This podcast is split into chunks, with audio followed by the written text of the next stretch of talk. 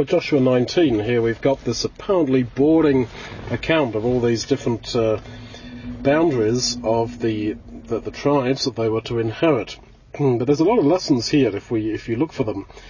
Um, starting off in first uh, uh, first verse, talking about the territory of Simeon, their inheritance was in the midst of the inheritance of the children of Judah, and that was because uh, Judah had uh, too much. It, it says uh, for them.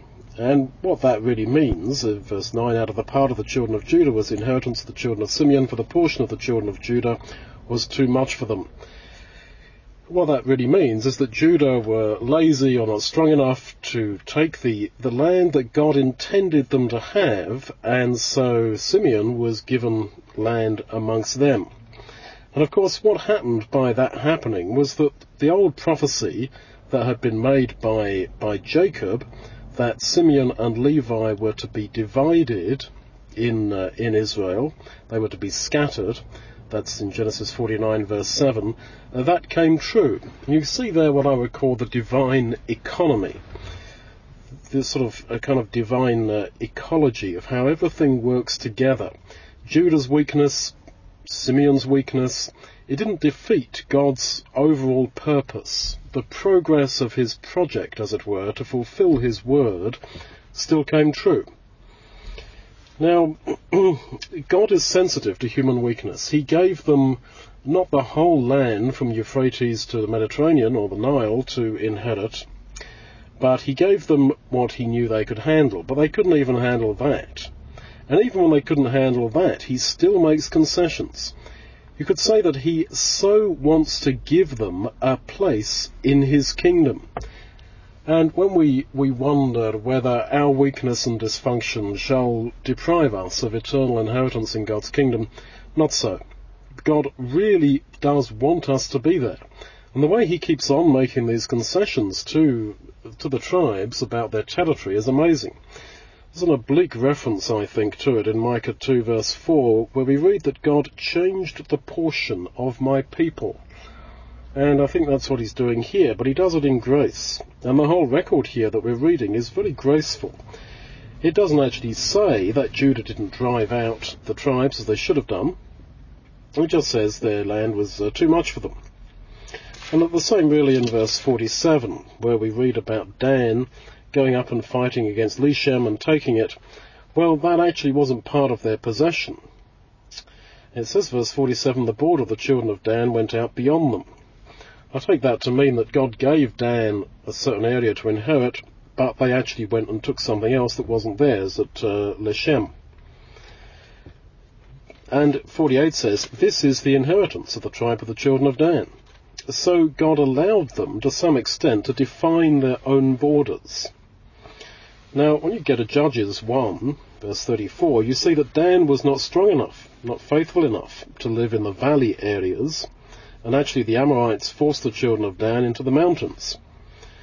And yet God graciously, in this record here, doesn't quite comment on that. It's almost like, oh, well done, they went and took uh, some extra land that wasn't theirs. Well, yes and no. they should have taken what God intended for them. We read repeatedly that this was their inheritance, like in verse 1, according to their families. Now, although what we have recorded here is the outline border of the inheritance and the list of, of towns, it seems to me that God actually intended each family to have a specific piece of land. And that's why you read, say in verse 16, for example, according to their families, these cities with their villages. Well, cities, I mean, these are really small little towns, what we would call villages. And so when we read about cities with their villages, the villages are really little hamlets. Uh, just a couple of houses. That's all that uh, was really in view here. And so God thought up for each family, almost for each individual, a tiny little portion of land for them to inherit. And yet they didn't, most of them. They went and lived somewhere else. They didn't take all that God had uh, given them or like the Simeonites, well, they had to go and live in, in Judah. And there's a lot of this uh, mixing around of the of the inheritance. And I think you, you see a, a, sort of example of that in verse 34, which says that uh, the border, this is of Naphtali, uh, reached to Zebulun on the south and reached to Asher on the west and to Judah at the Jordan. Now it's certain that the tribe of Naphtali did not border on the east with Judah. There were several tribes between them. Well, these miserable Bible critics like to pick on that and say there you are, it's a mistake. If you look on your map, no, the tribal inheritances don't meet there between Naphtali and Judah. But I think that was because it's written like it is, because there were people from Judah living in areas not intended for them. And God's uh, geography, as it were, accepted that. Now, we each have been given an inheritance in God's kingdom that is prepared for us from the beginning of the world. Come, inherit the kingdom prepared for you from the foundation of the world. So just as God prepared a land inheritance for each family, almost down to each little hamlet, each little uh, little group of houses, so God has prepared a future for us. Now, why is it then that it's split up by lots? Well, as we know from Proverbs and Ecclesiastes, you may, uh, in this kind of context, do lots, but ultimately the disposing of them is from the Lord. I think this process was used to emphasize to these people that this is really what God has given you. But they weren't happy with that. They wanted to live somewhere else. They didn't like where they were, etc like uh, Judah going live in some of them going to live somewhere else, and the, Sime- the Simeonites given land amongst Judah, etc. They didn't like what we would call the ties that bind, and this trying to shrug off the ties that bind in life is the source of an awful lot of spiritual failure. Take an extreme case: somebody may be married with kids and they fall in love with some other woman, they commit adultery, trash that first marriage, divorce, remarry, mess up their kids' lives, mess up their first uh, wife's life, etc. Now, I'm not saying that's okay, that's not okay. But it doesn't mean that God stops working with that person. They have redefined their inheritance, as it were, their portion.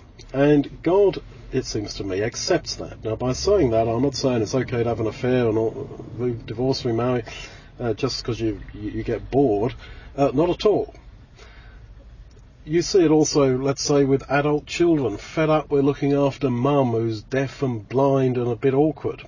I'm not saying that we should uh, stay in abusive relationships, but the phrase abusive relationship seems to me to be used rather glibly. Well, yes, mum's old and blind and uh, uh, and deaf and a bit awkward sometimes. That, that's not an abusive relationship. That's a test to your Christianity.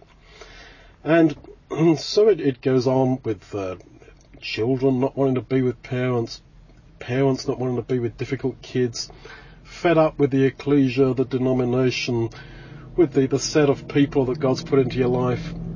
Well, the whole set of people that we have in our lives and the whole setup of our lives, the point in history in which we were born, the geographical place that we were born, this was all thought out by God by a God who wishes to do us only good at our latter end. And when we try to shrug off those ties that bind, when we search for radical freedom, and I use the word radical in a kind of a kind of chemical sense from a discipline of chemistry, that um, totally um, uncombined with anything else, just a free radical, free to do what you want. That's when things go wrong. And of course, Paul talks about this in Romans 6, where he draws the great paradox that if you just do what you want, you are in fact a servant of sin. And the only way to truly radical freedom is by being a slave, a servant with all the ties that bind of the Lord Jesus Christ. And so it's not that God will cast you off if you redefine those boundaries. As I say, Dan didn't take what they were given. In, in Judges 1, it says that. Um, and they went and attacked Leshem, and it wasn't in their inheritance, but 48, this is the inheritance of the tribe of the children of Dan. Okay, that's what you want. God gave it to them. And so, as I say, whilst not saying that we should remain in abusive environments, relationships, God has to some degree uh, set our path for us and set our location for us. And it's because He knows that that's best for us. And He wishes to do us good only in our latter end. Now, looking closer at some of these towns, for example, in verse 2, Beersheba, verse 3, Ziklag. Um, I mean, Ziklag, it passed to the Philistines, neither Judah nor Simeon took it, and then it uh, ended up with, um, with Judah. And Beersheba, again, it's emphasized a couple of times later on in the Bible that Beersheba belonged to Judah. And I think that's emphasized in order to show us that Simeon didn't grab what they could have had, Neither did Judah initially, so passed to other people, and then all the same it ended up with uh, with Judah. Um, same with uh, same with Ziklag. So the the point is that you can twist and turn to try to get a new environment, etc. If only I was not living in this country, if only I was not in this ecclesia, if only I was not in this dumb denomination, if only I was free of my in-laws, of my partner sometimes, of my kids sometimes. These are the ties that bind. And as I say, I'm not saying stay in an abusive relationship, but I am saying that those ties that bind are from God. And yes, you can chuck them off a bit and try and redefine your, your, your position before God, uh, but that only makes it difficult, harder, actually. And the situation that we're in is intended by God. That's all I can say. And really, all this detail, I mean, obvious question, that's sort of a childish sort of question. Why all these boarding names? I mean, it's a pretty good question. Why does God bother recording all this stuff? Uh, verse 11, the border reached to the brook that is before Jokneam. I mean, what on earth do we need to know that for? These guys didn't inherit according to what God planned, so why does he bother recording all this and preserving it, because the whole uh, formation of the canon of Scripture, the whole preservation of God's written word, the Bible, has been pretty amazing. But why, why not just sum it all up in a couple of uh, sentences? And this is a wider question because actually quite a lot of the Bible is like this. It's a record of potentials that God made possible that were not realized. The same with Ezekiel 40 to 48. As I see it, that's a prophecy or a prediction, not a prediction, but um, yeah, a, a, a, potential prophecy, let's put it like that, of what could have been possible at the restoration. But it didn't happen, so why on earth do we have chapter after chapter of tiny detail? I think the point is, this is the potential that could have been. So why is it all recorded? Why has it been preserved? Why do we have to read it? Well, I think one, for one thing, it shows us that God remembers wasted potentials, and that's why it must be pretty tragic being God. And in fact, it's also to show us, as we read through the Old Testament particularly, there's also there in the New Testament if you look for it, that so much of God's dealing with human beings, and particularly with his people, has all been about this offering of potentials, setting up of potentials, and people failing them that takes up such a big part of the Bible that I think that it's there to continually remind us of our own position, that we also have got huge potentials that we can waste so easily. Now, I'd like to um, just mention in passing that uh, sometimes the number of cities that are mentioned, like in verse 30, 22 cities with their villages, uh, critics like to say, yeah, well, there's about 30 cities listed above that. Why 22? Just in passing, I think that may be because some of those cities that are mentioned were in fact border towns, didn't actually belong to the tribe, and there may be a confusion a bit between the uh, the, the, cities uh, and the and the villages. That's just uh, in in passing. So then, I'd focus on 49. The children of Israel gave an inheritance to Joshua the son of Nun in their midst. So many times when you read about the inheritance in the Old Testament, and these particularly in Joshua actually, you read about how they were to inherit among their brethren. It was an inheritance among their brethren. That phrase occurs about uh, about 20 times. And you have it here in its essence that Joshua inherited in their midst, amongst them amongst the children of Israel. That's picked up also in the New Testament when Paul talks about commending us to the word of God's grace that's able to build us up and to give us an inheritance among them that are sanctified, those who are in the body of Christ. So then it's not that God is sort of offering us on an individual level eternity and that's it. Obey me, I'll give you eternity when Jesus comes back. Disobey me, no deal. It's not like that. Salvation is in Christ because he was and is our representative. His death and his resurrection become ours. This is the point of Romans 6 again, that by baptism we identify with his resurrection and his, uh, his death. And so therefore the one person who has been resurrected to eternal life becomes a pattern for all of us who are in him.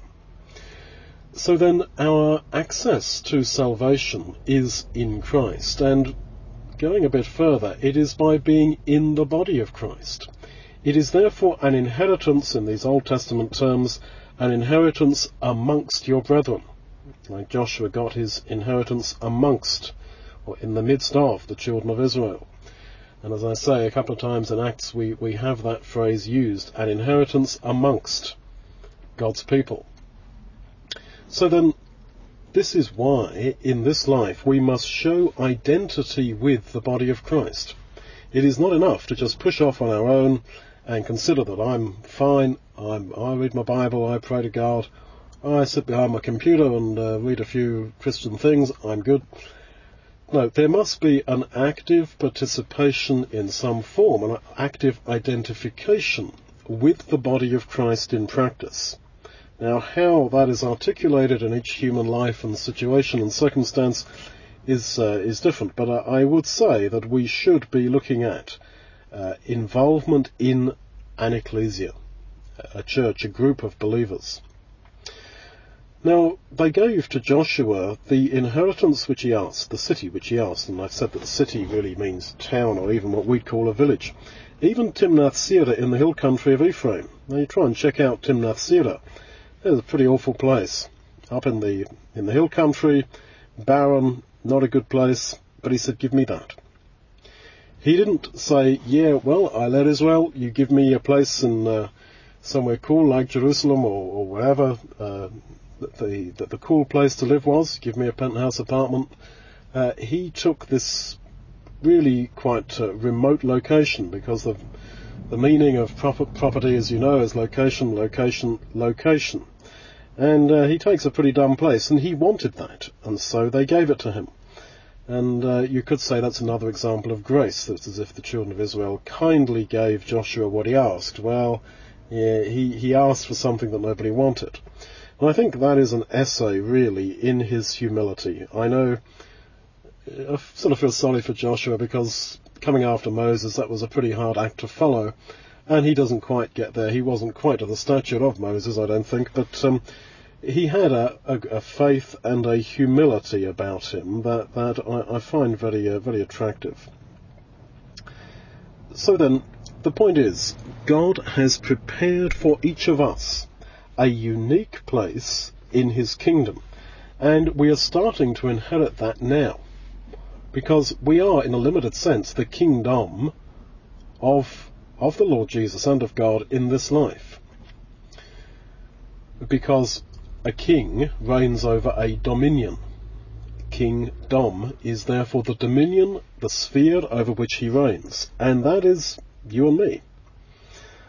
And so I think that all the all the way through this, we see God saying, "This is what I planned for you but you didn't want it. You squiggled and and and, and squeaked to try to weasel your way into a better position as you see it. It didn't really quite work out. You should have taken what I prepared for you because it was not really a splitting up of the land from the Euphrates to the uh, to the Nile or, or to the Mediterranean. I gave you what you could cope with, but you didn't even want to cope with that. Um, I'd also like to point out, just in passing, that I find this um, really quite uh, an encouraging set of, uh, not coincidence, but a, a, a, sign of the divine hand. You look at the order in which these tribes are mentioned here, I mean, starting off with Simeon, and then Zebulun, Issachar, Asher, Naphtali, Dan. This is uh, the same order, pretty well, or uh, very similar order to that which, with in which Jacob blessed the tribes, uh, his sons, uh, in in Genesis 49. And yet it says here this was by lot. Well, quite clearly, it was the same divine hand working here as was working upon Jacob. Now, that means then that when Jacob gave those prophecies, the hand of God was upon him as well. And yet, sadly, a lot of those intended blessings that he dished out to the tribes, to his sons, also never came true. Um, and that's because, it seems to me, again, they did not live up to that which was potentially possible. So then, in terms of self-examination, we need to look at our lives and perceive and ask God to help us to perceive what He has made potentially possible and to go for it and not weasel our way out all the time, try to make our own kingdom on our own terms, but in the final end to trust Him that He wishes to do us good in our latter end and to believe that and work with that rather than against it.